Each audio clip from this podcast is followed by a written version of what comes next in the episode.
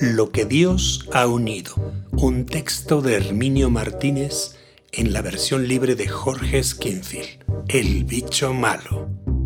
Nuestro sistema solar era todavía un abismo hediondo y movedizo, en donde los planetas chocaban entre sí como latas flotantes en la inmensidad del caos. Entonces Dios ordenó que todos sus vasallos se reunieran en los graderíos de la corte celestial para que presenciaran el acto más grande de su poder. Iba a crear al ser humano.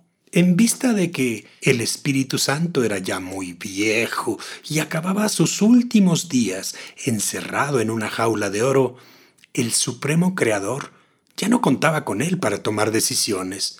Por eso aquella importante mañana estaba solo en su aposento, desde el cual, para darle más realce a la ceremonia, ángeles y serafines orinaban de pie, torrentes de estrellitas.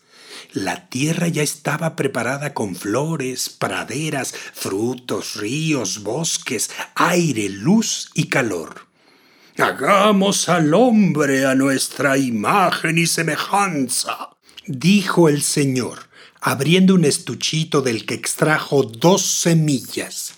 Arrojó la primera hacia la esfera azul del mundo, y de ella nació el primer hombre. Las tribunas se desgranaron en merecidos aplausos. Echó la segunda y dio origen a la primera mujer. Hubo más aplausos. Enseguida comenzaron las apuestas acerca de lo primero que harían el hombre y la mujer al encontrarse.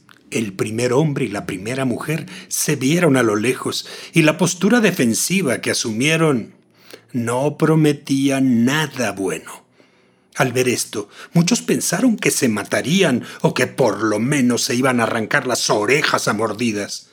El hombre y la mujer se acercaron poco a poco eliminaron los gestos hostiles y con miedo se acercaron más, se tomaron de las manos, se acariciaron buscándose el corazón. Dios callaba. Se besaron una y mil veces. Dios tosió y los ángeles hicieron ¡Oh! al ver que hembra y macho se tumbaban a la sombra de un árbol a hacer lo que Dios no había mandado al ver a aquella mujer hermosísima, gracias al amor que por primera vez, como un fuego, corría por sus entrañas, las once mil vírgenes se saborearon en un quejumbroso ¡Ah! ¡Ah! y tuvieron que ser retiradas al momento. Algunos lloraron, otros tenían la vista en el suelo. Dios no hizo ningún comentario.